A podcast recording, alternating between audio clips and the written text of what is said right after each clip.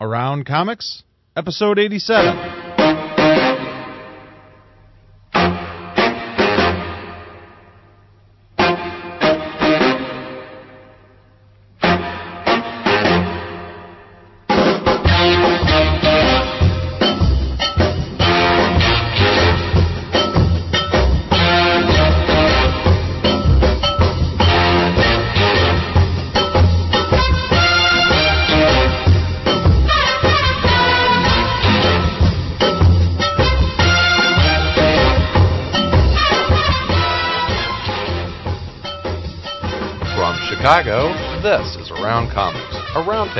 Discussing topics in and around the world of comics. I'm your host, Christopher Neseman. I'm joined, as always, by the co-hosts of the show, Mr. Brian Salazar Yo. and Mr. Tom Caters. Hey, Gee, Tom. Yeah. Tom, Yeah, ta- Excited today, huh? Ta- tax season has him a little punchy. Yeah. I slept in my office for a while. it sweets. And like falling asleep uh, at your desk and waking up at four in the morning. Yeah, and then just knocking over, screaming at wait at the people cleaning. Night terrors. Yeah, get out of my room. Well, we have uh, we have an oversized uh, panel again this week. We are uh, are joined by coming from? I, the, all over the place. You My know, the, the, the the guys from Ape email me and say, "Hey, we've got some Ape creators there in Chicago. Um, you should have them drop by." And and they did. Ape So- creators. What type Yeah, of I was ape- what type of disappointed. ape I was it? disappointed. It wasn't like three, from you. three orangutans. So this is uh, uh, collectively the creative team from the upcoming series from Ape Entertainment called White Picket Fences. Uh, starting off are the co-writers Matt Anderson hello. and Eric Hutchins. Hello. And over on the far side of the table, way over there, is the artist Micah Farritor. Thanks for having me. And us. it's Farritor. Uh, Farritor. Farritor. Farritor is my wrestling name. The Farritor. is a mythical beast, my friend. My favorite. it's a two-headed minotaur. Beware of the Darth Farritor. Darth Farritor. All right, that was okay. I went too far. Oh, yeah. We, we will, of course, be talking Lame. about uh, white picket fences later in the episode. But our main topic today is one that we had a feeling we would get a lot of feedback on the forums about, and uh, indeed we did. It is what makes a good local comic shop. So we're going to be going over all of that in just a few minutes. But first, I want to let you know that this episode of Around Comics is sponsored by InStockTrades.com. Waiting for the trade has never been easier. InStockTrades.com offers a huge selection of the collected editions you need. InStockTrades.com is your source for trade paperbacks, deluxe hardcovers, essentials, showcases, archives, absolute editions, omnibus editions, and more. All at great discounted prices. And remem- remember that all orders over $50 ship for free. Whether you're buying an absolute edition or catching up with showcases and essentials, InStockTrades.com is your new best friend. Or your old best friend, as is Or- the case with a lot of us. If you shop at a local comic shop, also a nice supplement to it's sort of an acquaintance Yeah, you an like to invite acquaintance, over once in a while. You can't talk of it anymore. Yes. well, speaking of nice local comic shops, Around Comics is recorded every Friday at 7 o'clock at Dark Tower Comics and Collectibles. It's located at 4835 Northwestern Avenue in Chicago. If you're in the area, please drop by. We would love to meet you. While you're here, remember to ask about Dark Tower's Pull List membership. It's one of the best you will find anywhere. Dark Tower has a great selection of mainstream comics, independent comics, trades, statues, action figures, and everything you need for your comic collector lifestyle. Clothes. Clothes?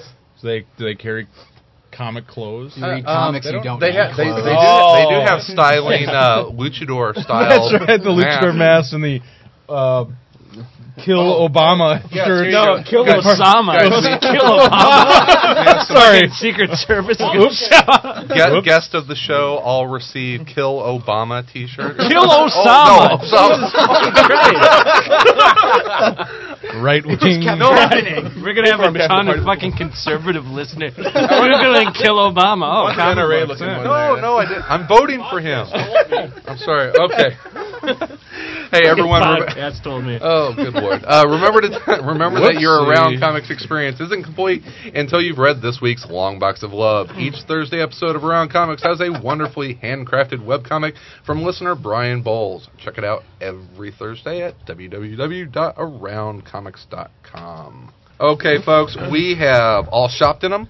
For a lot of us, it's where we first discovered comic books. For most of us, it's where a mild interest turned into much, much more. Obsession. We are recording in one right now. We are, of course, talking about the local comic shop. What makes a good comic shop? Whatever your interest level is, you probably have thoughts and expectations of what a comic shop should be. For today's show, we have assembled a roundtable that has over a century of combined experience of comic book Ten shopping. of us. None of you are over 35. I thought that sounded pretty impressive. No. Not really. collecting.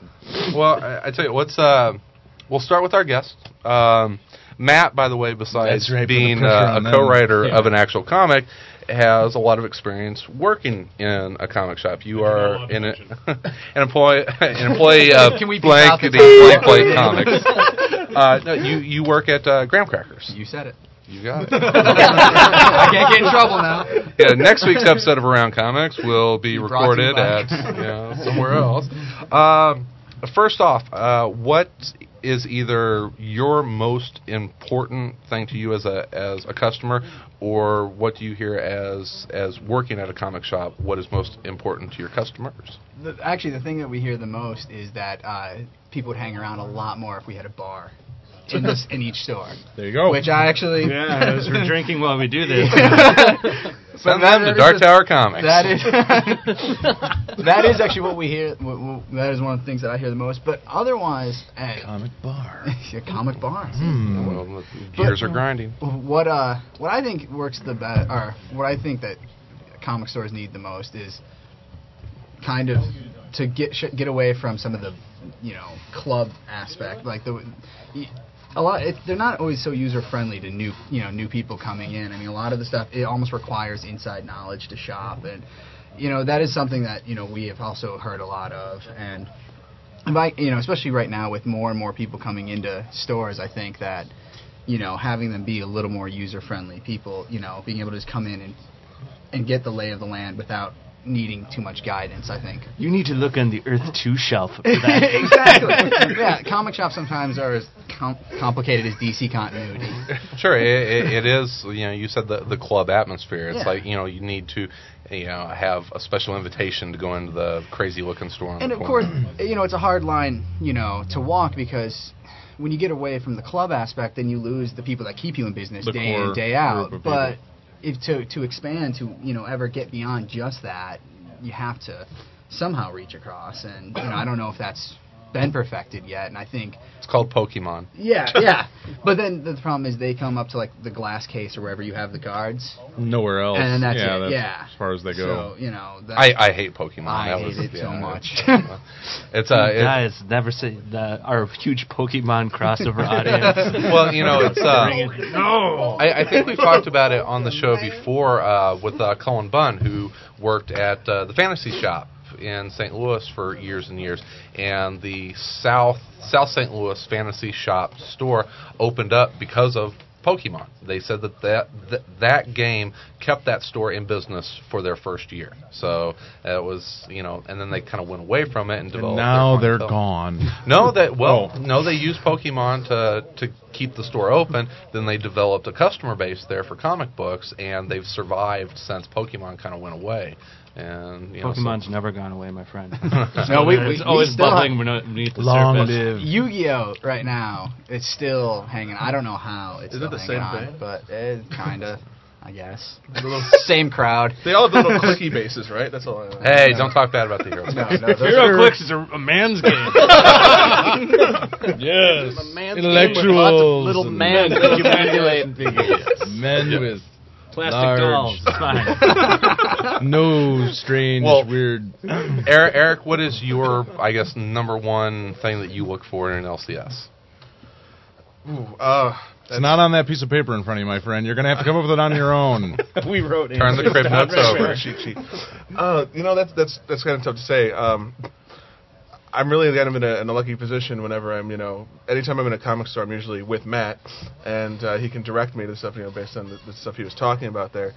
I guess, you know, I like to see, especially now that I'm, you know, working with an independent publisher, it's nice to see stores that carry more independent books. And I know that's tough, and it's a really, you know, everybody says that, but you know, now that I'm kind of, you know, I, every time I go into a comic store now, the first thing I look is, you know, do they carry Ape books? Will my book be here? Exactly. That's the big question. And it's funny. Will like, it show up? actually did a uh, a little like mini documentary for uh, for class. It was based on like the independent and uh, and uh, you know corporate, if you will, uh, comic the, the disparity there.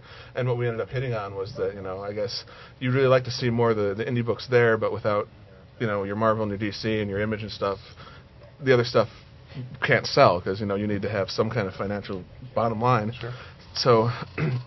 I don't know. I guess that's it's one of those double-edged swords where you know my biggest pet peeve would be that there's not enough indie stuff there, but you can't really Not have many- one without the other. Not many people go right from not reading comics into reading indie comics. Right. Exactly. Not many Yeah. people just buy. Well, indie see, comics, and, and that's the thing, though. It's kind of like something you were saying with the Pokemon. You know, it's it's great to have. You know, I think uh, like what, what you said, in, in uh, when I interviewed him, strangely enough, was uh, Matt. Oh yeah. What, I'm sorry, what Matt said, I'm pointing here. They can't see us. is you know people are are gonna get are gonna find the other stuff through your Batman's, your Supermans, and those you know may be great titles, and sometimes you know sometimes they have rocky times and whatnot, but that's what gets people into the you know the more lesser known stuff. So I don't know if I really answered the question or just kind Yeah, of beat I- I around think the you're, bush. talk- you're talking about you know variety. Yeah, I, I think that's exactly. what it go. comes down to. So. and you know because I I'm I'm not a huge comic guy. Like you know I read what I like and I like what I read, but you know I can only take so much superhero type stuff, and that seems to be a lot of you know I mean that's really You you like what base. you like. You read what you like, but you want to have things open for you. You want to have variety to choose from and Yeah. find out more things that you like. And to be fair, yeah, and I you know just recently started branching out into some superhero stuff, and that's because you know I said I had the in here with Matt working in Graham Crackers, and he can he kind of points me in directions that I you know. Yeah, his his comic shop is my house and my collection. yeah. So Matt- it's really how the question should be: How can I improve my collection for Eric to shop it better? It's usually Free free pizza and beer. yeah. no, that's it. You know, we'll, we'll be writing, and I'm A like, dude, yeah. I'm going to the toilet. What should I take with me? there you go. So you're a comic sidler. You sidle along his collection. Yeah, there you go. Uh, Micah. And Well, I, I'm not so good with words as Matt and Eric, but I think this picture illustrates it perfectly. He's drawn a sketch of a bad comic book. On the back of my cheat sheet, I need that back. there, there, there we have it. No, uh, I, I, I've got a, a couple of comics that I like to follow, but uh, fortunately for me, they're they're pretty uh, prevalent. You know, like uh, Conan from Dark Horse and so forth. But uh, uh, as far as other other uh, tasks that I like for my comic book shop to address are uh, for me tracking down um, it, old issues of uh, books from artists that I've just now discovered that I like that I didn't know before. Kind of came late into comics about three or four years ago, and um, and so I'm yeah just coming into new things. Like it was only two years ago that I read Enigma by with artist Duncan Fegredo. So I'm having my my friends and my um, contacts in my local comic book store you know, track down everything they can with demand stuff. So because Your comic pimps. my comic my comic pimps deliver me. you started, whores. you started reading like three years ago. Yeah, yeah. Like, well, I read, I read, a, I read, a, I read a few, I read a few comic books in high school, but not many. Like, I, I tracked down a few issues of the Maxx here and there, but I never collected it. You know, I read a couple, a little bit of, you know, Cerebus because I thought it was you know, hilarious and funny. Back High Society, Church and State is really funny stuff, but I never really got into it until I started looking at the art a little bit more. And so, yeah, three, four years We'll ago. get to this whenever we talk about white picket fences, but I'm real interested to see how you got a hold of sequential storytelling like you have because you're Absolutely. you're a good sequential Wrestle storyteller. it down. Oh, thank you very That was the fair tour. Well, well, comics don't have a don't have any ground game, so once you get it down there, you pretty much own them. Todd, Um, I think it's important, like uh, right when you walk in at first, that the, the shop I used to go to in Green Bay was perhaps the least friendly place I've ever been. The first thing you saw when you walk in was people like playing video games on a couch.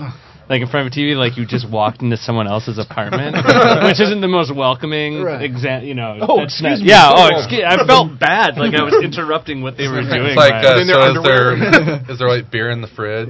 You Yeah, know? But I brought a pizza to this. And I think, yeah, I think the other thing too is just the general sense of being treated fairly by the shop that you go to. Like the shops you go to where you see things that are marked up really high that maybe shouldn't be, or you have experience with a shop where. Uh, I think someone brought up an example of this where someone, their shop owner was trying to screw people over on the Captain America number 25, Yeah. even though they go there all the time and stuff like that. If you're like a new shopper, you may not pick up on, but if you're more seasoned, you'll notice when your shop owner's trying to pull one over on you.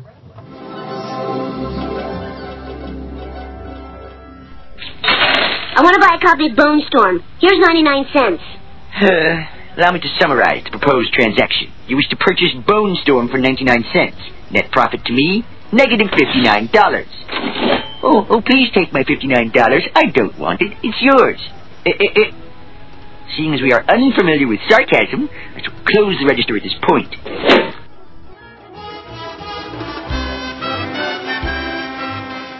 Uh, I think uh, you know. I think everybody's kind of touched on it. Is um, it comes down to comfort. You know, I, I think you know comics already have sort of the stigma about them that y- you know if you're well, yeah, nobody's told you. Um, sorry, Tom, and Aw. Santa doesn't. Uh, anyway, um, but the last place I you know I want to feel uncomfortable is in a comic shop, and a lot of comic shops, unfortunately, are run by people that, for whatever reason, take that opportunity to make other people feel bad, which is the weirdest thing. To Why are you buying this? Worst yeah, yeah, you know what I mean. ever. And, and Yeah. well, and and it's funny that you bring that up because I, I think you know Matt Groening probably went to a lot of comic shops in his day because that character epitomizes a lot of the you know stereotypes Yeah. of shop owners and shop managers and guys that work in shops because we've all been to, to a shop where there is someone like that that makes you feel uncomfortable that isn't very helpful that doesn't you know make you feel good about being in their store and spending money which is the worst thing you could possibly do as a business owner so I, I just think it comes down to comfort level whether it's you know the selection is there whether the store layout is is well designed so that you can get around and I think number one, it's the customer service and just the way that, that you're treated as a customer walking into a store. That you're not walking into you know some sort of secret club that you're not a member of because you know let's face it with comics growing up as a kid reading comics you already have you know that sort of defense mechanism built in. Anytime someone you know sees you with a comic book you know at some point you're going to have to try and defend it or ignore it or whatever. And to have to Well, deal I'm not with reading it this. Yeah, I you- just picked this off the ground Yeah. five seconds before you saw me. but to to actually have to deal with that when you walk into the place that you're trying to buy the comics from in a different sort of way, but you know you, you're still dealing with that situation. You don't want to have to know the secret handshake before you. Check Yeah, out. you know, it's just uh, Unless you've been going there for a while, then it's totally Yeah, then it's cool. awesome. it's totally your place. Uh, you know, we've got we've got some great uh, forum posts that we'll get through, and and I think that we've touched on. what about some- you? You I'm- didn't say what. I'm, I'm segueing into mine. oh, geez. and, and I think that we Up talking think- about forum. No, uh, no, mine, mine is I'm gonna go have a Mine- cigarette. mine's an easy one, and I, I thought back to why I started shopping at at this shop. Hero And, clicks. Uh, location for me. Oh, okay. Uh, living li- living in the city, it was important for me to find a shop that I wasn't going to have to drive an hour out of my way to get to. And I think that you know probably all of us have had that experience of having to make. I don't actually have a, a, a local comic shop. Yeah. I don't. I, there's two by me. I don't shop at because not that they're bad stores. They're just not really good stores. So I don't. I I shop there for years, but the selection isn't good. The they don't offer certain services, and it's just like I'm not going to waste. I'm not going to spend my money at a place that. the, everything is important for the shop, whether it's you know selection or how much help you get or you know what kind of inventory they carry. But you know the first thing that gets me to a store whenever I move to a new location is the location. I always check out the local comic shop. I mean the the first part of that is important. What is local to you? So I think that I imagine you uh, with your wife as you're moving into a new place and all the boxes are still unpacked and you're like, I'm off to find the local comic shop. no, Tom, Tom, Tom, what do you mean when I move in? You don't think I would have checked that out ahead of time. Before you You ask the realtor when you're first seeing a house. Are there comic shops in the area? What sort of Sir? discounts do they offer for full member? Full you, you don't think, you don't think I'm going to have all that research before I move again? What are you crazy? Uh, well, I tell you what, uh, we have a couple other um, quote unquote comic book experts that uh, we're gonna get. About we're gonna Up the number of people on it. It's going to be over a century and a half. 137 years of Comic comic book book collecting. knowledge and experience. We're gonna be yeah, we're gonna be over the, the two century mark. The uh, what is That's that? great. The uh, uh, we're we're approaching the ses- sesquicentennial. Are we calling Carmine Infantino? Yes. Is that what we're pushing us You over the tell us we're all nerds. Tom, Tom, comics. Who's buying all this? quick, the red Carmine Infantino. I quit reading after they killed Barry. Yeah, I can't believe they. I'll tell you killed what. Let's uh, let's give our uh, our two guests a call here.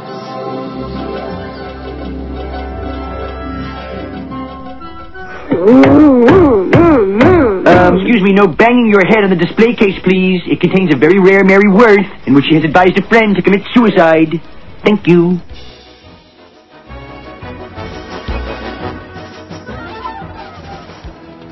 And joining us on the phone are two thirds of iFanboy, Ron and Conor. Guys, how you doing? Hey guys. Hey everybody. Where's Tom? Where did Tom go? Tom, where are you? Parking lot. Why are you in the parking lot? Because you're an asshole. I didn't mean that about the Flash. I swear. This is the thing. This is the thing where all the podcasts get together, and uh, at first there's confusion, and we all fight, and then we eventually come together to realize we have a common enemy, John Siuntres. we have to be the, we have to protect the world from John Siuntres. I think. Well, guys, John, Tom, John, John is here. Uh, Yay, John! I miss you, John. Hello again, everybody. As he comes running. Boy, oh boy. Look at the ball yard tonight. All right, I'm spitting. I don't mean to. Well, Ron, Conor, we're we're talking about what makes a good comic shop, but I think everybody wants to hear the uh, uh, the the juicy evil stories of comic shops. So I tell you what, uh, Ron, why don't you start us off with a what you like about comic shops, and if you have a horror story, why don't you give us one of those? Well, actually, I, I mean, yeah, totally. And I think I think my story is probably both columns. Uh, what is good and what is bad about a comic shop at the same time. Um, my comic store is actually Heroes Comics and Cards in Norwalk, Connecticut, and um, it's an awesome store. And what's rad about it is that I can um, I can go there, and there's always like five or six guys hanging out talking about the books that came out that Wednesday. And you know what's great is you get sucked into this hour long conversation about Captain America or Civil War or, or you know all these theories and stuff like that. It's just great comic book discussion, kind of like what we have here on these podcasts. But what's the horror story is when you just want to run in and get your books and get out and go to dinner or go to the gym or something, you get sucked in. It's like a vacuum. It's it's it's miserable actually. Everybody here in the shop, whenever you said go to the gym, everyone looked at each other, and I actually go to I go to the gym with my comics on Wednesday. I read my comics in the gym. Sometimes I need Well, to get home beat and uh, masturbate almost immediately, and I get caught up into a huge conversation. I'm, I'm not surprised, Tom, at all. I'm not Awful. surprised. Ron, reading the comics at the, at the gym doesn't actually burn any calories. yeah, I'm not actually doing anything at the gym. I'm just sitting there reading on a chair. That's all. There's a bad steam room joke there, but I'm not going to go into it. Uh, well, uh, Conor, how about how, how about you? I actually have a very unique opinion about comic stores in that I don't want anybody to talk, talk to me while I'm in there. I just want to get my books and get out as fast as possible. Not because I don't like anybody, but I just consider uh, the comic store to be the same as any kind of store. I just want to get what I want and leave. I don't want anybody at the clothing store to bother me. I don't want anybody at the comic store to bother me. So I look for a quick and easy transactional relationship between me and the comic store. And hey guys, everything, every stereotype you've ever heard about New Yorkers is a complete lie. They're really nice. They like, they like to talk. They're, there's nothing. New York, there's no stereotypes of New Yorkers at all. That's why you shop in Connecticut. Yeah, exactly. I drive all the way to Connecticut for the funniness, you know? I only have an hour for lunch. I can't be hanging around. I got to get in and get out. Well, Man, Brooklyn has turned you into a cold hard man, Conor. That's what it has.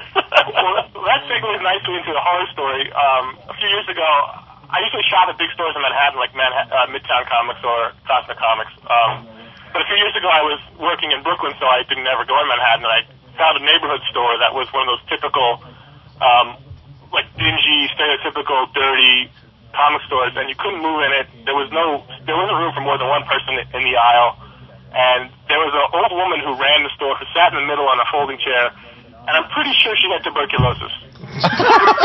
Scarlet fever. She just sat there ha- hacking wet coughs into a rag the entire time you were in the store. And uh, I may have taken a few years off my life that year I spent buying comics at that store, but it, that's that's that's my horrible comic book story. What was she reading? Nothing. She just hacked into the rag, into the rag and then mumbled. Actually, actually, Ro- Ron, I, I think that's what happens whenever you read the X Men too long.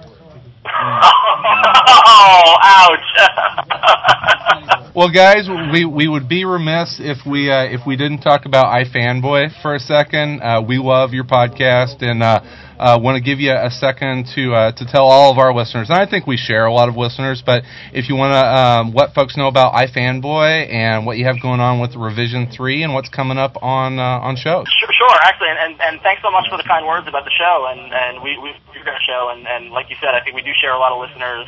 And and what's really cool about podcasts is that it's not like you know you know we're not fighting for listeners. I mean, everybody can listen to all of our shows. It's not like you know one comic book show is on at eight o'clock at night, and you've got to choose between Around Comics or iFanboy. Everybody can download whatever they want, which is rad. So that's really cool. But um, yeah, iFanboy iFanboy.com uh, was a site that Conor, uh, myself, and our other friend Josh uh, put together in 2000, uh, the year 2000, and we wanted a place to talk about comics that wasn't um, kind of uh, imma- immature and weird like some of the other places on the line.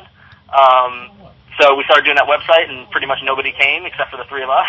um, and then in 2005, um, I was uh, I was listening to podcasts, getting into that, and I said, "Hey guys, we should do a podcast." So we started doing the audio show. And uh, Conor, I mean, what do you, what, you know, why don't you bring us up to speed after that?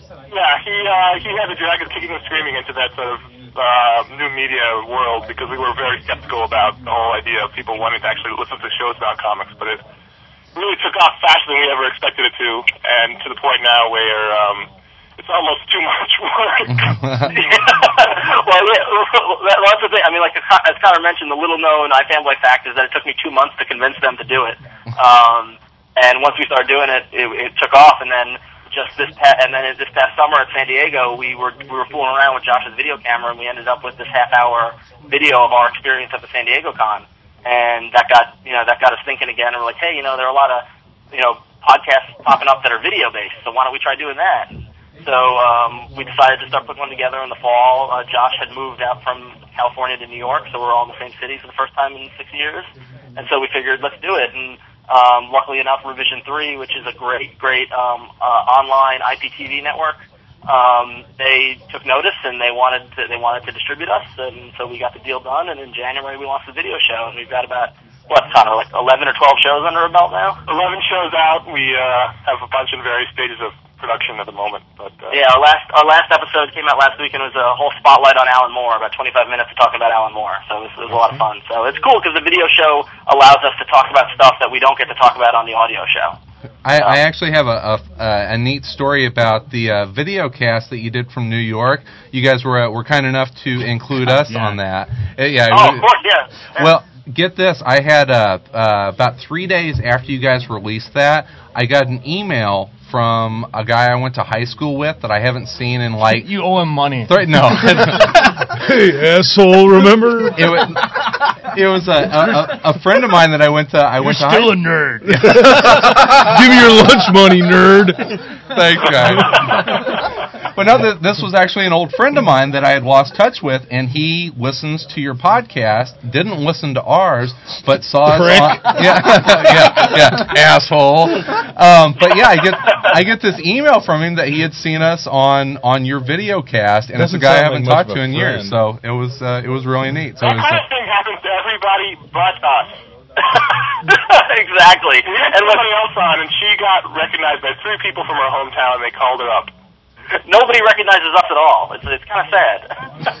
Although I did get an email today from one of our viewers who uh, told me that my my general look wasn't working and I need to get a better uh, better wardrobe.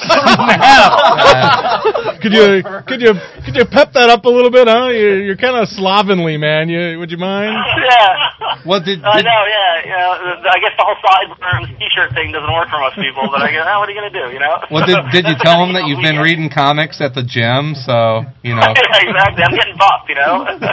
that shirtless episode's gonna be the huge payoff. It's like Ron in, in 300 Part 2. He'll be all ripped. this is iFanboy. Out of curiosity, guys, how, how how's it been? How's the response been to the video one? Uh, you know, compared to to the uh, the regular audio podcast. It's surprisingly good. I mean, uh, we were really. Anytime you put yourself out there, you're, there's a little bit of apprehension, especially in a video format, because you're literally putting yourself out there. And um, the reaction has been much more positive than negative. In fact, people want more. You know, the first the, the first complaint we got wasn't about that it was bad, that it, it was that it was too short, and they wanted more of the show. So that's always gratifying. It makes us work harder, and do better, um, put more hours into it. In uh, in a few weeks, uh, I think that uh, Josh is actually going to be able to drop by uh, Dark Tower and sit in on an episode with us. Absolutely, he's going to be out there out there in uh, April. He's going to come by and uh, hang out with you guys. He's really really Yeah, excited. He's super psyched about that, and he, you need to get him to good pizza. That's what you need to get him, some good deep dish pizza. We, we that fucking St. Louis shit. Yeah. we only have good pizza in Chicago, and uh, Right, right. not that New York shit. I mean, come on, you can't fold your pizza in half. What is that about? Isn't there room for You're both? an Italian. You're in trouble. Yeah, don't, don't fuck around with the way I eat my pizza, guys. You know.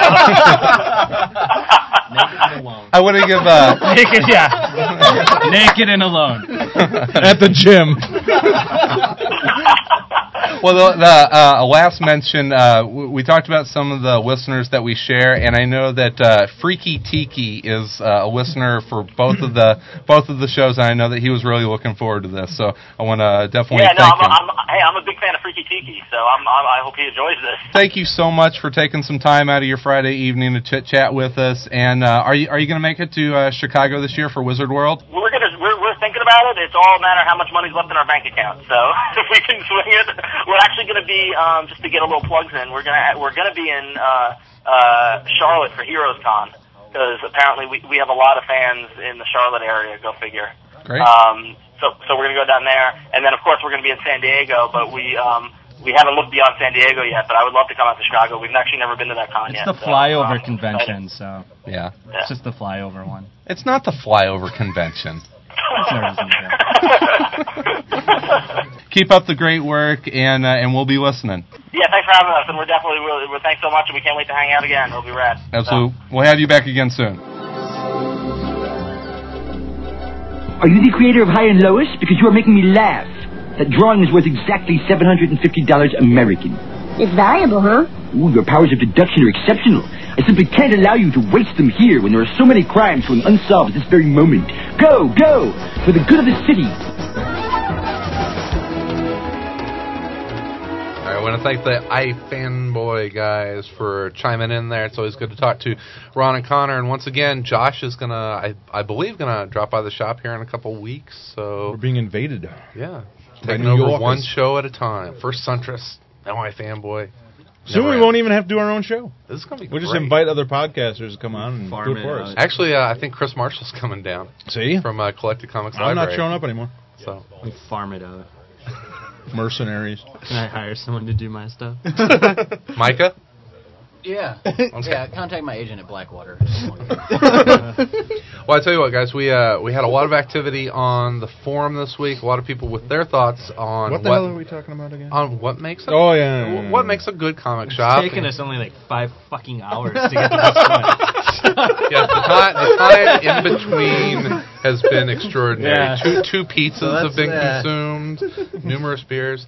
Uh, once again, speaking of the forum, if you would like to chime chime in on topics before we late talk about them. Not this one, but on our next one. You could always go there and You can always go to aroundcomics.com, go to the community section, check out our forum. Uh, we always love to interact with listeners there. It's a good chance for you to uh, to chime in on topics, just like Matt Kramer, who says first and foremost, the two most important things to me are convenient location and convenient hours. After that, I think a great selection of new comics is the biggest draw. Wide selections of trades and toys are great, but honestly, I can get trades cheaper at either Borders or Amazon. And- No, no, Borders, Borders good. Borders good. That's right. Yes, yes. Um, Who do we hate? Great. Comic shops. and uh, he he also mentions that he shops at Collector's Edge East in uh, I believe that's Milwaukee, Wisconsin. www.collectorsedgecomics.com. I, I do believe they have an around comics flyer there. So uh, Thanks, I, Phil. I think You're he, welcome. He, he brings up uh, he brings up some good points. I think it's the three most common points that uh, that you'll hear on these upcoming posts: is location, hours, Location, and location. variety, A- and location. So, uh, Tom, what does uh, Chris Chavez, aka Equinox, have to say? He loves about- all shops. You're No, I'm, get uh, to the I'm page. skipping it. Uh, for me, the service that my LCS provides is what I look for the most, followed by the hours they operate. I love that my LCS owner takes the time to get to know what types of books might be interesting to his customers, and will occasionally pull extra books that we might like to try out. More often than not, he's dead on with a new book for me. But even if he's not, I appreciate that he watches out for us. And my shop is California Cards and Comics in Elk Grove, California. No website, but give them a call if you're in the general Sacramento, California General. area. I think that's a good point. A lot of shops, you know, will do that. Um, I know Mark does that, and he's very good at it. He usually, you know, I know. will not take Red Sonja number zero. I don't know how many times well, I've said that. the only thing is though, a lot of shops will do a lot of shops will do that, but then you know it's not with sort of the idea that you don't have to buy it. You know, it's like you almost you know, and they'll put stuff in your box that you may not be interested in, but then you And they say, "Here's like- your books for the week." Yeah, you know what I mean. Is then you feel like you have to buy that middle. stuff, and uh, as long as it comes book. with you know the caveat that that you don't have to buy the stuff they recommend, but you know. Mar- Mar- I, never make Chris buy those anamorphics having sex books when I put them in his box. I So buy- he- I buy them Omaha. freely. I do it. Do No, do, you do slip it into mine, and then just give me the bag, and then when I get home, I'll have All some weird time, fucking porn. I will find out some whacked out shit, and it's when Tom's not looking, as I'm bagging his books, I slip one of those in. I hand it to him. He takes it home and he spreads his books out in front of his girlfriend. Tentacle porn fucking- again? Look, girls like comics too. I'm, I'm sorry. Where's this box? right over here. Is this box of porno? No, Don't Mar- talk about it. It's Mar- Mark is always very good about you know it, he knows if something's not on my pull list that I would like. He almost always either suggests it whenever I come in, or he'll already have pulled it aside. And nine times out of ten, I like it. So Well, and I, can I, I was going to Mhm. say, I want to say that that is one of the benefits to what I said earlier about the club aspect of comic shops is that sometimes that can be a negative because it might not be as inviting to new people, but it, it it's great when you're a regular customer and something that you might have over. I mean, previews is huge, so you know you there'd be things you're going to look over and it's like how fast could you flip past white picket fences in I, previews? exactly. I've done it. And, I, and, I, You forgot you wrote and you were What looking that? for yeah, I was looking for. But yeah, Oh, skip, skip, skip. Well, I think it's just a matter of a, a, a shop owner or manager getting, you know, taking the time to get to know his Yeah. customers, which he should do, and, and or she should do, and and a lot of times they don't. Yeah, well, let's be realistic here. All right, come on. My old LCS, hey, my old LCS was run by a woman. So. You don't shop there anymore. Own. No, I don't. But that had nothing to do with her. She was PMSing actually. all over the books. It was it was It's the it was LCS. it was the, it was the Scarlet Fever cough. It was the same no, woman no, from Conor's old do shop. that. Had nothing to do with that. It was just uh, Time to move selection. on. Yep. Uh, what's it? Uh, wet rats. Wet Uh, Rat said a discount is very low on my priorities. Well, glad to know you're rich. A social, a sociable, attentive, knowledgeable staff is number one. A large stock of back issues and trades is number two. Location is number three. But I've almost always lived in the sticks, so conveniently located has a diff- far different meaning. I've had pull lists at stores as much as two hours away. Wow. Where the fuck does he live?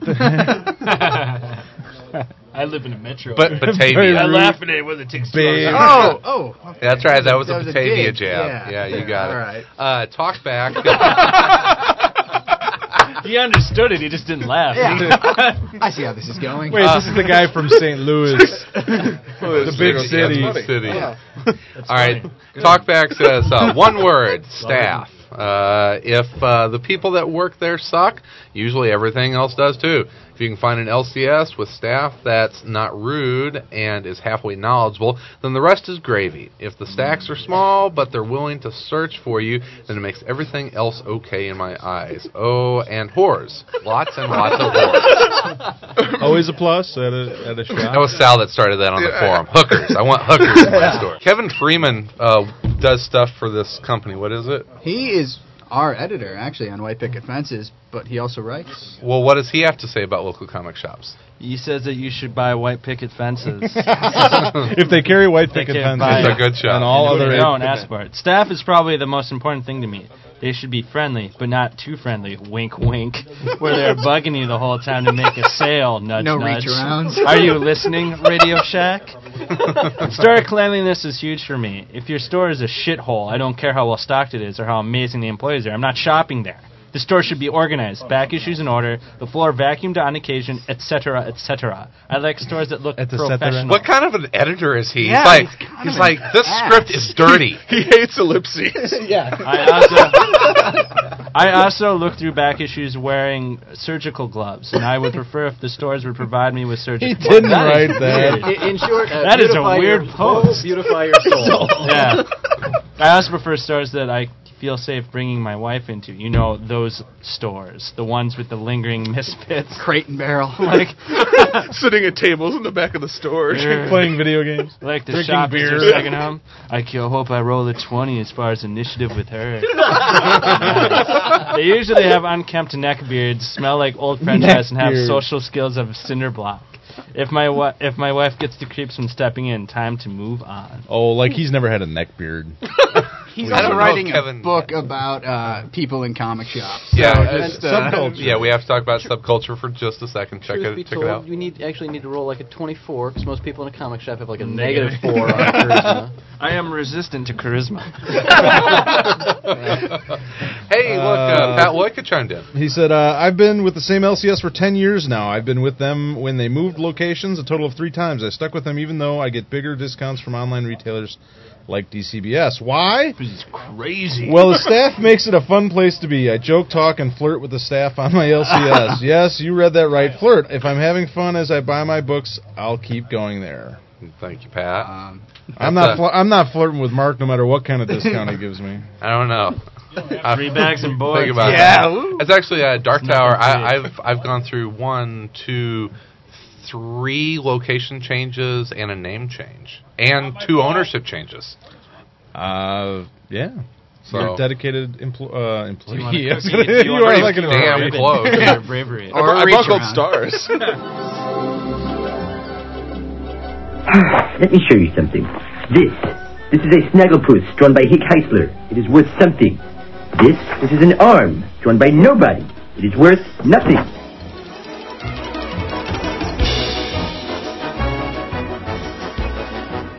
Um, you know, Yeah. one, one of the things back on, on location I want to talk to Matt about is that he works uh, for Graham Crackers, and how many locations does Graham? He works for beep. It'll That's be right. out. Edit it out. I'm gonna get him back, Mark. Don't worry. Cram crackers. Cram gra- yeah, cram, Um, cram gra- Cram Currently. I think there is eight. Yeah, there's eight locations at the moment. Overlord boss. I've had dinner with him. Uh, Your Jamie- overlord Uh, boss. Yes, Hear that, Jamie? That's right. When we get to the because Jamie horror listens story, to anything about comic books. Because we'll stayed over. So. Um, this is so a hockey podcast Yeah. too. yeah. Uh, no, there, uh, yeah, there's eight currently. Um, mostly in the suburbs, but two two in the city. There's uh, one just in the Loop area of Chicago, and then one in Lincoln Park. But uh, It's re- it's really for the suburbanites. Yeah, it's- yeah. It covers the Chicagoland. yeah, th- you know, I mean, there's actually, you know, I'm trying to think. There, there's areas of the the suburbs where, you know, I know they don't cover just based on other comic shops being there. So I You haven't crushed them. Want haven't turf haven't, haven't uh, uh, strangled them. You're right. the Yeah, market yeah. I, I think they. The street toughs haven't come in and tipped over their I, books. yeah, I was gonna say. I think they know that there'd be retribution at conventions or something at that point. Hunter chimes in. He says, I like to think uh, more about the ecosystem of comic retail stores. In any decent metropolitan area, you're gonna you're going to run the gamut of different breeds, from the hole in the wall mom and pops to your sci-fi mega stores that serve up Warhammer 40k, LAN networking, and other notable excursions into geekery. I see many stores evolving into the LCS slash bookstore hybrids, clearly taking advantage of the trade market.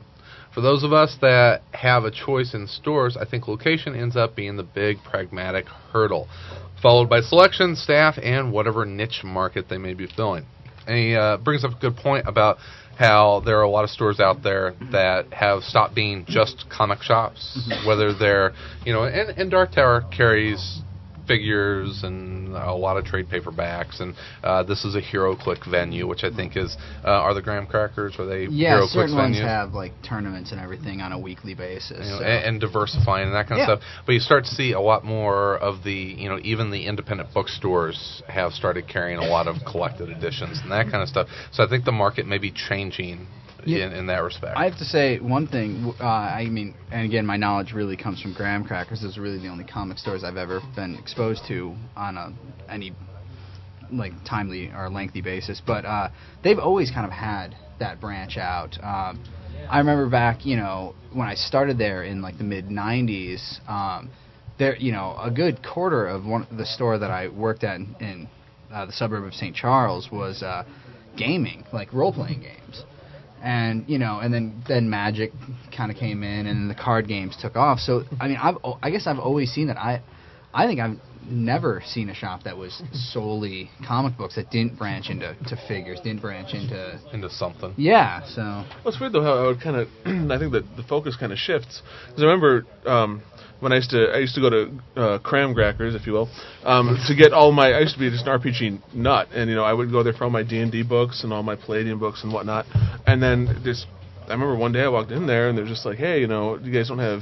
You know this Rifts or, or whatever, and it was like, yeah, we stopped carrying that. It's you know we're branching away from that, and it's you know then they started moving more into, you know, some of the Well, I know Magic was a huge. Yeah, thing well, that- that blew everything That, away. yeah, Did you that- lose your shit? Huh? You found out where you're just like, the fuck? I knocked over some. Ah! he through, broke a through your D20 at him. it's like the Chris Farley freak out. I'm like knocking tables over. Oh, where the fuck is my Palladium book?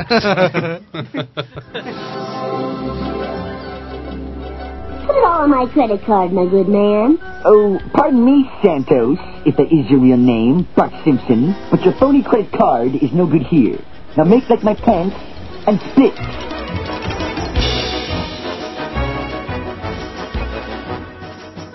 Uh, well, what does uh, Scott Cedarwind have to say, Mr. Keita? Living in the Chicago suburbs, I have a plethora of shops to go to. Ooh, big word. Plethora? Yeah, plethora, right? Plethora. Uh, the plethora is a flightless I was bird. gonna- I was gonna- Honestly, the staff isn't that big of a deal to me. I like to go in and just to browse. That means selection is probably my strongest, cri- my biggest criteria in looking for shops. Does the plethora fight the uh, Farritor? Sunday, the Sunday, Sunday. Chlor. There's a band called Chlor. Now Like, or no, before? before. Ah, and I always wondered, so like, good. They really mean it. like if people are, I always wondered, and this is a tangent that I'll end quickly, is when people Google Chlor looking for the band, like, they're like fucking Civil War. Well, there's a band Thor. I wonder if Chlor is a. Uh, Oh, They they got cover one band. right They're, there. a they're a cover Thor band. band. the Chlor cover. Thou art no Thor. the, that band sucked. Anyway, um, Hunter said, I'd like to think more about. Oh, no, I'm sorry. Eric Houston said, Since I just moved to a new city a few months back, this is something that's been on my mind. The Twin Cities have several comic shops between them, but it's difficult to decide which one is the one for me. I love a good back issue selection, reading. particularly good bargain bins. A discount isn't very important, to be honest, but it is nice. Although, let's face it, most of the time that ends up being around a 10% discount, which for me results in a savings of about $2 a week, which, while nice, isn't enough to put one store over the top. Another factor that is important to me is a shop ordering an adequate number of new issues of any given book. We'll get a pull list. Raw non sentences.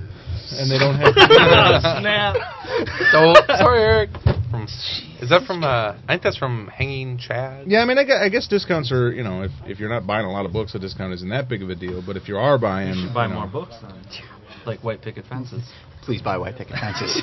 Um, Just kidding about the run on sentences. well, You gotta be I- careful. You know, I want I want to talk about poll lists and poll boxes, or you know, whatever each store you know calls them.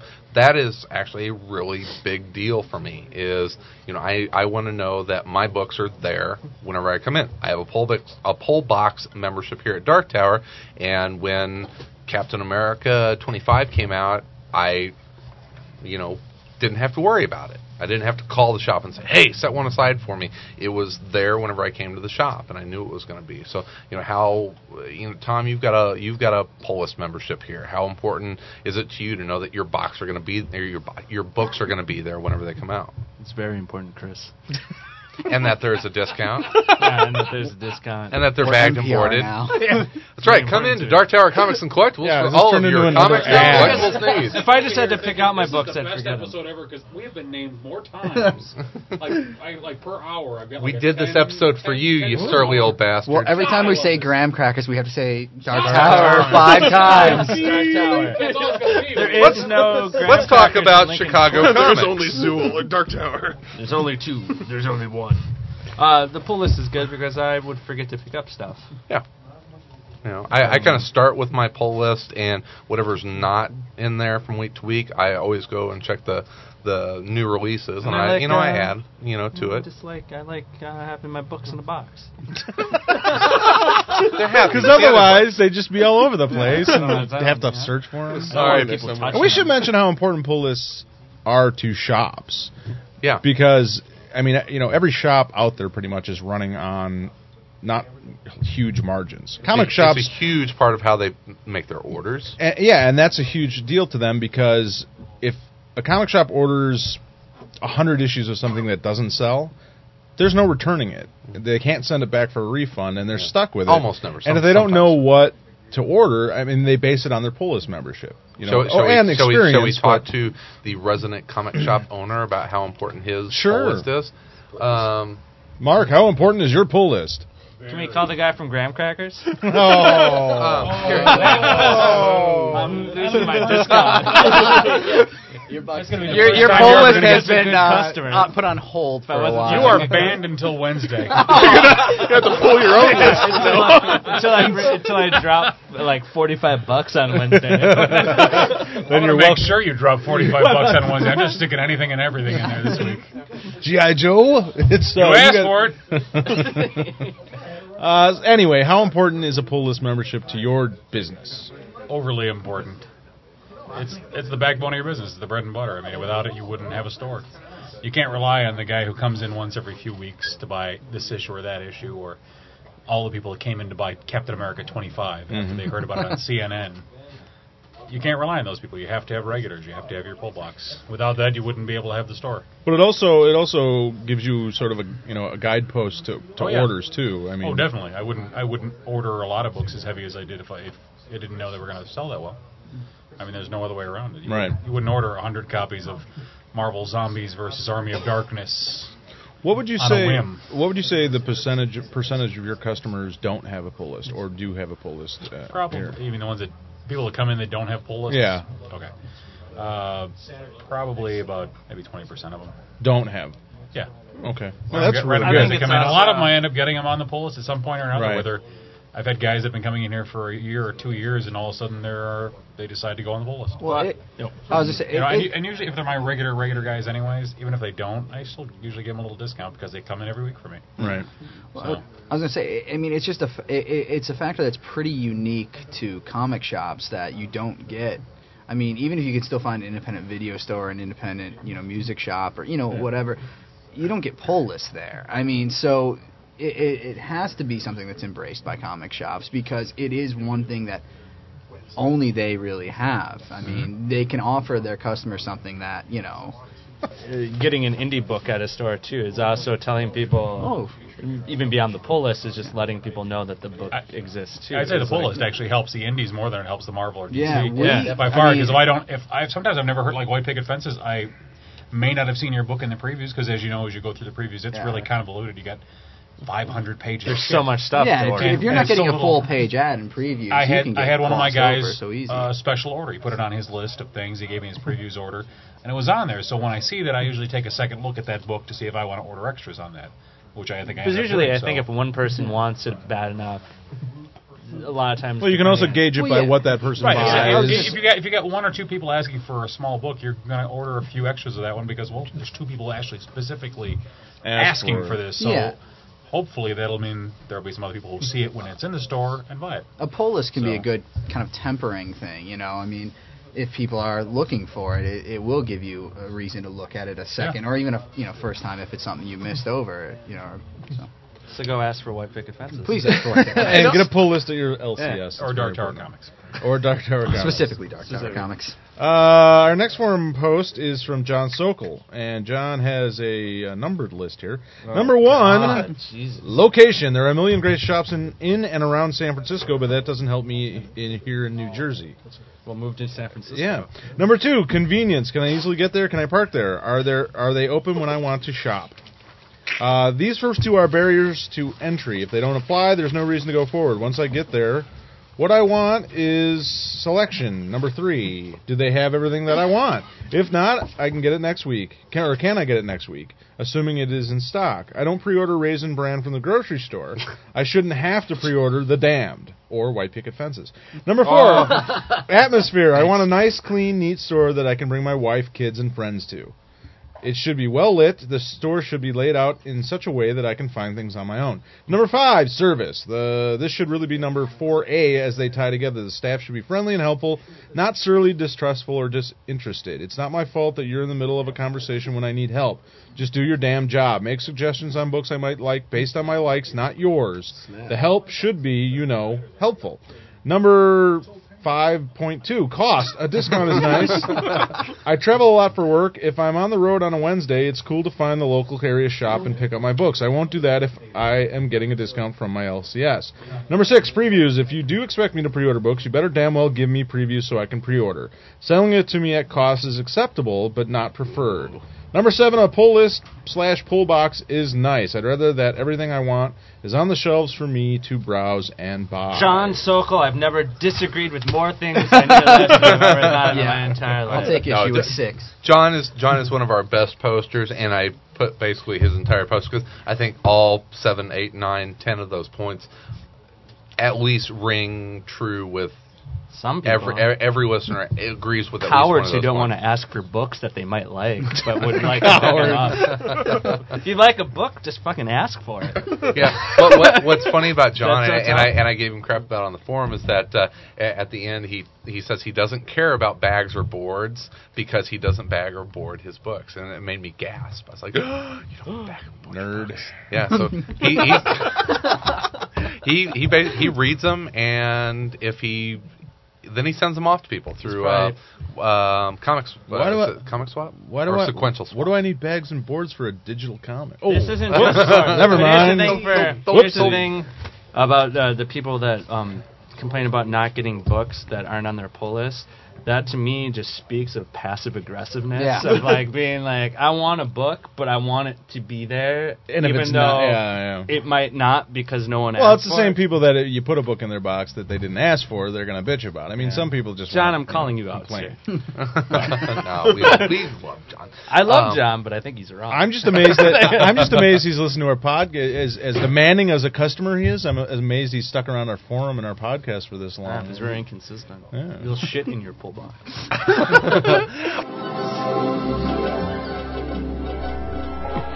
C- Can I use your bathroom? No, you may not. The bathroom is for paying customers only. If you purchase an item, you may use the bathroom. Hey Hey Tom, we have Everybody a, else a, does a new poster this week uh, named Sentinel of yeah. the Spaceway. How can I convince Tom. him to shorten his I know login he name? actually makes the he screws pages up the longer. forum because his, His name's so damn long. It's definitely location. I can't drive on my own yet, so well, you shouldn't have listened to the rest of this. Yeah, yeah. Ooh. Ooh. Oh, ouch. Oh fudge! Maybe he's I can't. Maybe he has a disability and he's no, not, he's 16. Oh. Remember, he's Earth Two Oh, Tom. that's he likes right. stuff I like. yeah, God. He like Flash and Somebody's like slow 12 walk, years slow walks on in the, beach Packers. and, yeah, and the Uh, Packers. Definitely location. I can't drive on my own yet, so I have to get rides from my parents, and the only good comic shop is about 10 miles away from everything. Wow. Sounds like a Grant That's Morrison nice- comic. No matter So which direction A you man go. dressed in white. So I have to I have a good excuse to get them to drive me, and I end up making it out there every every couple of weeks. Well, if you want to, you can call me and I can talk to your parents. Oh yeah. Hopefully they can give you a good talk about prostitution. kinda on the swear out. at Hi, Mr. Mr. and Mrs. Spaceways. This is Mr. Tom Smith, Caters. This is Tom Caters. Hey, um, uh, Son likes Sal, comics. Sal, what is uh, what does Jay Scarzy look for in a comic shop? Height. number one is height. Uh, an owner that is at least six three or better. Uh, number two, hair color. White hair is important. Done. Number Done. three, facial hair. Van Dyke is important. Maybe the Goose Gossage mustache. No full oh, beards. Number four, CV. Owners must have more than comic shop owner on their resume. Oh. For someone who has had bouncing at many local bars to prevent arguments amongst nerdy customers, who the fanboys fuck is this guy? or podcasting hosts. Maybe I'm just talking about Mark from Dark Tower, but oh, that's what makes a good comic shop for me. Aw. Thanks, Scarzy. Wi- Scarzy sent in a, a voicemail that we just can't play because it is too dirty. It was, uh, yeah, it was. The was. reenactment will begin now. It was, it was a roast that we'll Then have to put up as Chris, an Easter want egg. you. It was- Chris, I want you to touch Tom. it was Phil. It was just Phil. well, John, It wasn't too dirty. It was just so outrageous. Oh, he he sent in a roast that was absolutely brutal. It was the best voicemail we ever got. Actually, I think we didn't post it because Chris told me not to because he really got Chris bad in the roast. He did. He I roasted told me you bad. not to. Did, oh yeah, you did tell me not to. besides, don't put that up. Well, now I, now I definitely want. It was irreverent. It, it- Yeah. we'll have to put it as an Easter egg. There's Um, things said about people we don't know that well. John, John X Lord says a good comic store has to have a few things that will make it worthwhile. Atmosphere. Every shop needs a good, friendly atmosphere. If not, the store can be very boring and many people will not stay there. Variety. A large variety of different books, that is. The kind of store where you can go in and ask for the latest copy of Pirates versus Ninjas and they'll have it on the rack. Why go to a store to just buy from the big tube? And possibly Image. I've uh, only been to two stores like this, and they both happen to be in the Cleveland area of Ohio. Joinks Lord. Is it John? John no, X. it's John X Lord. Johnix? Oh, I thought it was Joinks. Joinks. I thought actually I thought it said Joinks Loin at first. Joinks Loin. I'm dyslexic. So. Uh, Tom, what's uh, G Dog have to say? Pull list, pull list, and pull lists. In the 90s, my LCS didn't do pull lists unless you spent something like $50 a week at his place. I was always Damn. missing out Marvel and DC events. His books would sell out before I could get to the store. However, seeing it, it was the 90s. That doesn't seem like a bad thing in retrospect. Needle, need, needles to say. Needles. This, this place closed up a long time ago. My current LCS is Tardy's Collection Corner, www.tardys.com. That was Jeffrey Brown's shop. As a child. Yeah. Last one, guys. Last All one. right, this is Trev. Trev said number one, good atmosphere. Number two, pull list. Number three, give back. Do you have events and signings? Do you promote comics or sequential art? Do you partner with other local businesses who are in your niche? Do you do cool fundraisers for stuff like Hero and CBLDF? Wow, that's a lot to ask for a shop. Yeah, I well, I mean, also think if you want while that's about, cool, it's it's a lot you know, to ask. like promoting a comic, you could promote something like White Picket Fences. Yes. yes, you could. Uh, well, we should talk about white picket fences. We're Let's, talking uh, about all the people complaining about. White I picket can't fences? get a book. Yeah, they haven't read it yet. Oh. if they read it, they wouldn't be They complaining. they can't get white picket fences. the only yet. thing, yeah, the only thing they have to complain about is that they can't get it, which can be rectified by asking for it. Right. Well, Wrecked. Yeah, first of all, rectified. Ape Entertainment is quickly developing a reputation of putting out high quality and only high quality books. That's something that we talked with Brent and Dave Hedgecock and Kevin Freeman, and they pride themselves on only putting out things that they would read as comic fans. And we see this over and over again that they've done a great job of doing that. They have a new book coming out called White Picket Fences that you know, and, and kind of like Ape Entertainment, we we we get a lot of books that we look at that people send us, and we only want to talk about the books that we really like. So you guys are here, so we must have liked Yeah, it. well, thank you. Um, Matt, Micah, um, why don't you give us the setup of White Picket Fences and what it is about? All right. Um, White Picket Fences combines um, TV shows, uh, 50 sitcoms like Leave It to Beaver with 50 science fiction films like The Day the Earth Stood Still. Um, it actually uh, centers around a family much like you would see in Leave It to Beaver. And uh, the primary character we're concerned with is uh, Charlie Hobson, who is the 11 year old son of uh, Franklin and Barbara. He, uh, just on an basically an innocent day playing with two of his uh, friends stumbles upon Martian technology that's been hidden in his uh, small town of Greenview, and much like any kid, steals what he finds, and Little bastard. Can't trust him. yeah, can't damn kids. Communist. but uh, what he doesn't know is what the, the device that he steals is a is a um, it's actually the firing mechanism for the for weaponry that's hidden on the same grounds that that he was on.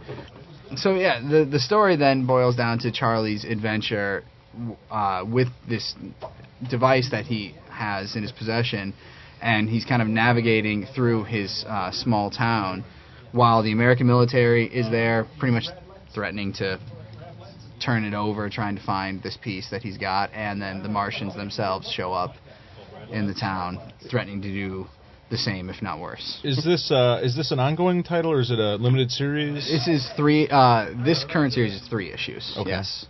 And do you have plans to go on past that with the same characters or the We're, same we're sort of? making plans. Yeah. We're making plans. There's nothing definite, but Okay. yeah, Yeah. we're, we're definitely talking. There, there are stories to tell that would be set with these characters, um, and you know, uh, you could find uh, on Free Comic Book Day we actually have a five-page story that technically takes place after the three-issue miniseries. Um, And that's it in ca- the that's going to be in the ape. The ape's doing an anthology Ape piece. yeah, cover yeah, it, uh, yeah. I think we're in it along with a new Athena Voltaire story. How'd you guys come up with the with the story idea, the the concept of it? That came uh, a few years ago, uh, just because I actually have a real love for Leave It to Beaver. You found a Martian military. I did. I was gonna say I, I'm thinking I'm thinking Autobiographical. a, a drunken a drunken comic. night that starts with Nick It's at night bio- it's a and you bio- wake up watching War of the Worlds. Exactly. yeah. yeah. with Martian technology in your Yes. hand, and where Yeah. the hell did this come from? I don't Where know. did I go? I mean, That- we, you know- we watched enough of Nick at Night up until Mr. Ed came on. We decided that's enough. Yeah. Changed the channel. Yeah, that's so unrealistic. and then We're there was, talking there was horse. Monster, Monster Vision was on, and boom, that's where it came from. Well, that's uh, kind of how I had described the the book to you guys uh, off mic earlier. Is that uh, if you take Stand by Me, Why is, why is Chris describing their book to them? well, I don't understand. no, me what, tell you what what my my feelings of it is Oh. like if you if you take Art Stand by Me and it's like if Stand by Me took place after War of the Worlds, that is White Picket Fences. It, it's kind of this buddy book of these three kids in thieving bastards. Yeah, thie- Don't- Only Yeah. one Oh, thieving. the rest of the, The, other the two, two are are gone. Cool. Yeah, I think one. to call They're it straight edge. I also think they call it necessary theft is is Finders strong. keepers? Impetuous childhood. Yeah. Yeah, All it's- He was liberating indiscretion. Discretion, Uh, exactly. that is a fantastic Yeah. u- use of the word youthful and Yes, indiscretion. and, and not only not only a not only a comedy, uh, nor is it uh, just a, uh, a about a, a boy who's trying to you know rectify something he did that was that was maybe uh, Misguided. Rash. misguided. Yes, but it's also uh, there's also like a also predominant in 1950s almost everything is a huge Cold War metaphor um, between uh, between Mars, uh, Earth, and Venus um, briefly, but mostly Mars and Earth. Yes. So. What would you? Uh, how would you describe sort of the the um, the theme of it, or not the theme of it, but the the you know uh, feel of the book? As far as is it is it humorous? Is it lighthearted? Is it you know more serious, or a combination? I would say uh, definitely lighthearted in Yeah. parts. Uh, there are some parts that get kind of dire uh, when the, for instance, maybe the end of the world may be looming uh, close at hand. But yeah, definitely humorous, um, uh, satirical. Um, and also uh, It's Pleasantville. Yeah. That's it. It's Pleasantville. very, very, yes. very near, uh, and Well- dear to our hearts is Pleasantville, the movie. One of the things that yeah, I was gonna say is Okay. that when it comes to the, the tone, I mean, yeah, it, it is very humorous, but the threat is real. Like, there's no there's no comic timing on you know the threat of you know this pending Martian Mm-hmm. invasion. I mean, they are intending you know to do what you know they say they're gonna do. So there's you know there's no copying out. That doesn't boil down to slapstick. There's so a good message of civic duty in the book. vote, vote early. I war bonds. Yeah, kill Obama. Kill Obama. I'm never gonna let that. After Snagglepuss and shoot Obama, I'm done. My girlfriend's gonna be pissed. Yeah. I shook Obama. I'm gonna vote for him. Fuck those I'm gonna vote unions. for him. Yeah, just finish off. Uh, what the hell? She's not gonna listen anymore. Uh, She doesn't listen, does she? Besides the, No, the she story, what is extremely striking about White Picket Fences is the truly fantastic art of the Farritor. Thank you very much. Um, Micah, you you've you illustrated, and this is long before I knew you, which was tonight. Um, Three hours. You you illustrated Yesterday. You illustrated my favorite issue of Strange Girl, which is a, a fantastic uh, Rick Remender book from uh, Image Comics. Uh, so I, I I've seen you in that. What else have you worked on prior to White Picket Fences? I worked uh, before that. Um, worked with uh, Josh Bielkoff on um, Postcards. It's an anthology. It's coming out soon um, through Random House. And uh, before that, with uh, Night uh, Night Trippers, a book uh, authored by Mark Ricketts. And uh, my debut uh, book was uh, just a, a beautiful, glorious story. Uh, Robert Tinnell and uh, Todd Livingston wrote *The Living and the Dead*, um, and I did that for them. About a 90 odd page, or like a 120 page graphic novel that came out a couple of years ago. It's very cool. So. I've been doing it for just a few years, and uh, like I said before, I haven't been in comics much longer. Than, been interested in comics much longer than that, but um, got interested pretty quick, and then uh, went out to San Diego, and that's actually where I met Cha-ching. Todd That's what you thought. what I thought, what I Oh, thought, yeah, was- the money is all money comics is about. what I thought was, you. if there's a quicker way to make money, somebody please tell me. right. Well, Micah, how would you describe your art style for people that haven't seen it before? And I know I know it's hard to. I- I- as, as a must buy. Uh, well, it's a. I get. I will. I'll describe it technically. It's uh, pencils. Uh, I try and render each page um, pretty much fully in pencil, and then if uh, color is needed, I go in and color that digitally. Um, but uh, it's uh, kind of uh, abstracted, a little bit cartoony, um, hopefully a little bit dark for a lot of it, and um, when appropriate, I hope there's some comedy because I I've found that there's nothing harder to illustrate than comedy. So And you peaked with White Picket Fences, correct? This is it. You're done, right? truth is, truth is, I I peaked 30 seconds in, much to my shame, and then the rest was just snuggling. Ah, the rest of this book's awesome. Can I add? I gotta add something about the artwork, Eh, but I don't know how I can follow that. Uh, no, one of the things that you know strikes me whenever I saw you know pages coming in via email, and uh, what I think what a lot of people who I show the book to, it's not the expected style. Like. It, uh, for something like White Picket Fences, I mean, it's got a very clean, you know, whole. You can see the wholesome look of the the characters. You can see the the the uh, the 1950s vibe, but it isn't, as you said earlier. It's not like Pleasantville, like uh, you know, which is a film. But you know that that is so whitewashed and it's so Mhm. perfect. You know, with with something like you know what Micah does with White Picket Fences, there's so much expression. I mean, we might be telling a story about you know what is considered kind of the the boring time. You know, the 1950s, very plain. There's so much character in in the characters. I mean, everyone is always gesturing. Everyone is you know each each panel feels very animated and one of the things I thought uh, when I read the uh, when I read the previews, the as far as like the depiction of sort of childhood, the first thing it reminded me of was actually blankets and sort of the idea of That's like cool. how you uh, capture sort of like small moments of being young that I think sometimes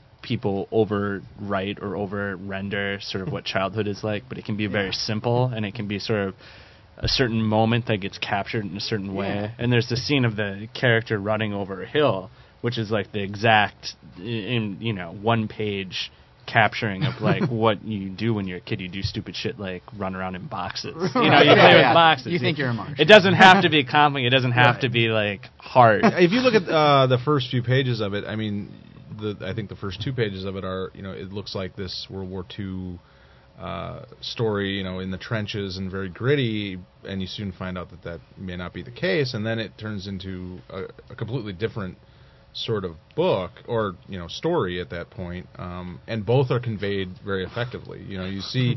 What was funny about that is that I'm reading the preview, and Dave Hedgecock had sent this to me, and I had no idea what White Picket Fences was, and so I'm reading this, and I'm just like, you know, a page in, I'm like, God, this is the worst fucking war story. book ever- Yeah. you know, Worst yeah. dialogue. I'm like, fuck Hedgecock, what the hell are you sending me? Until you get to the so glad that worked. that, that took Eric and I quite a while. There's actually two sets of dialogue. We the the dialogue that you guys read in the preview will not be the dialogue. Oh, I loved it. the- It was perfect. But the the It's similar. Yeah, it- Okay. it's it's very similar. What happened?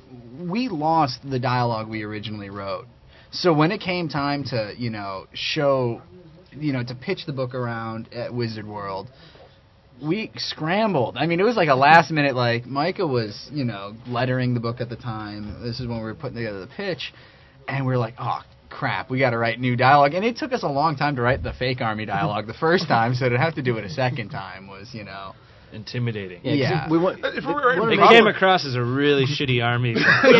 That's, that's it. Proper army dialogue. I could write Yeah, all day, well, but the is, this. yeah, you gotta find some kids who know a little bit of half-assed Yeah, stuff they about watch the TV. army. Exactly. You know, they watched combat, you know, and shit like that. So know. they just mashed a bunch of words together. So yeah, we're hoping if hopefully people will get beyond their like, oh, worst army dialogue ever. But it's supposed to be the worst Yeah, army yeah. dialogue Oh, yeah. ever. Well, read at eleven, that. you know, eleven-year-old kids, they're supposed to be saying it. Yeah. So Charlie Foxtrot. Spoilers, guys. Spoilers. Spoilers. all right, Spoil yeah. it for 'em. those were all spoilers. yes. Can you edit that in earlier? yeah, those are all spoilers. but yeah. Well, guys, when does uh, White Picket Fences make its triumphant debut? The debut, well, actually, is uh, May fifth on Free Comic Book Day. As Okay. we said earlier, we're part of the Free uh, Apes Free Comic Book Day offering. The first issue of White Picket Fences is on May sixteenth, so just about a week and a half later. Okay. Outstanding. I look Uh, forward to it. I'm excited. Excellent. So thank you uh, so much Oh, for, it's our for pleasure. dropping Thank by. you. No, thanks thank a lot for for having having us. Hey, it's uh, it, it's been our pleasure, uh, folks. I want to remind everyone that you can help us out by spreading the Around Comics love. You can do that a few different ways. You can take us up on our listener LCS challenge. You can go to the homepage at aroundcomics.com and download that flyer. Just ask your local comic shop manager or owner if they would display that. If they do, we will mention both you and the shop on the show and provide a link to the comic store on our site. You can also become our virtual friends at Comic Space. And that is comicspace.com slash around comics. You can do the same thing at MySpace at myspace.com slash around comics. You can do my personal favorite, which is leaving us an iTunes music store review. Please be so kind and be as cool as Andy Parks, Mike Norton, Steve Bryant. Still waiting for Doom. Doom. Uh, Doom when hasn't Doom can figure out how to change his profile name, Doom uh, please come check out all the great things that AroundComics.com has to offer. It's your source for the best in comic book news, reviews, and opinions. We have awesome artists that hang out there that show stuff like Jamie McKelvie from Yeah. Phonogram, and Ja- Kevin Ja- Freeman actually has put up the subculture uh, Web sub- comics, web yeah, comics web- on What there, is uh, Jamie's Jamie's book that he's working on? It's- Suburban Glamour? Yeah. That looks Yeah. really neat. I think I upset him today though because he he posted the black and white and then he posted the color And you later. shit about the Well, no, I just said I, I you know I really I like love his his black, black and and white, white, stuff too. because it it just reminds me of like the best of like '80s independent black and white comics that are out there and I and. And he's like, "Well, too bad I'm putting it on in color." And and uh, so I said, He well, said, "Go fuck Yeah, yourself." Well, basically. and, and hey, I mean, this is this is some, why did he say that they're coming out in color? uh, because it'll sell better. You'll double your sales Yeah, if it's yeah, in absolutely. color. Oh, So no, Absolutely. double more than that. triple. Oh, yeah, Mark says you- more, more than double. quadruple, quintuple. So Jamie put it out in color. put it on. Well, that's what I said. I said, I, you know, I understand why you're putting it on. Just send color, us the black and white version. Yeah, that's all I asked. Uh, we are proud members of the Comics Podcast Network. You can find more great podcasts at aroundcomics.com. Just so everyone is aware, we post this the next week's topic on Tuesdays at our forum at aroundcomics.com. Next week, we're talking with Richard Starkings, the man behind Hip Flask, Elephantmen, and most of the words you read in comics due to Comicraft uh, joins the roundtable. Uh, this episode has been sponsored by InStockTrades.com. Waiting for the trade has never been easier. In- InStockTrades.com offers a huge selection of the collected editions you need. InStockTrades.com is your source for trade paperbacks, deluxe hardcovers, essentials, showcases, archives, absolute editions, omnibus editions, and more. All at great discounted prices. And remember that all orders over $50 ship free. Whether you're buying an absolute edition or catching up with showcases and essentials, InStockTrades.com is your new best friend. And your new best friend after that should be Hero Initiative. and we are proud to help support the Hero Initiative. Hero creates a financial safety net for yesterday's creators who may need emergency medical aid, financial support for essentials of life, and an avenue back into paying work. The chance for all of us to give back something to the people who have given us so much enjoyment. For more information, visit www.heroinitiative.org or call 310 909 7809 and say that you love white picket fences. Absolutely. Cheers. And, uh, and I know that, uh, um, speaking about in stock trades, I know that uh, Cameron has an ape section there. So when White Picket Fences uh, makes it to trade, I'm sure that you'll be able to pick it up. there. Omnibus, the om, the white picket fence. But but what you but what $80 absolute edition. But what you need to do You're is going to have buy- to make up notes. Yeah. like, Oh, oh, there shit. are plenty. buy the buy the single issues for yourself, and then whenever it comes out in trade, buy that for your friends. Great Christmas gift. Yeah, absolutely. I would like to thank everyone for joining us today. Uh, Matt, Eric, Micah, uh, Ron and Conor from iFanboy, Mm-hmm. Siuntres hanging around in the back here. We had several people. Mark drop- Santa Claus, Yeah. who you might have to edit out for time uh, restraints, but Sensitive, Santa had a great call in. He was fantastic. Thanks, Santa.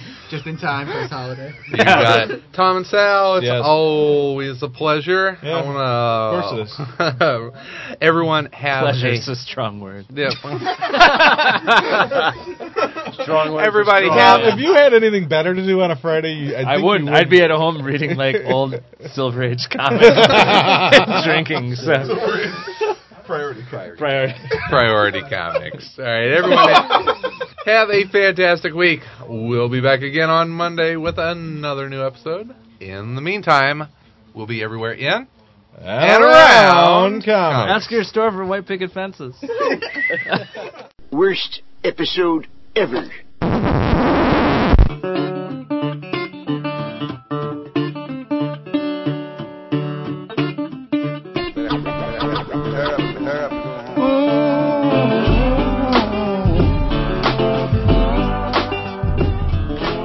If you would like to suggest a topic, send us your comments, or are interested in becoming a panel member, email us at info at aroundcomics.com or visit the Contact Us section of our website. Music for the show provided by the Podshow Podsafe Music Network.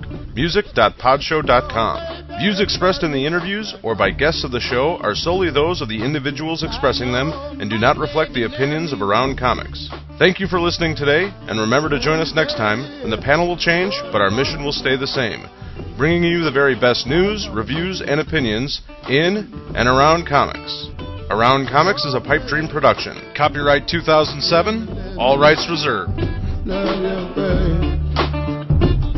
Yeah. Why you got my love and left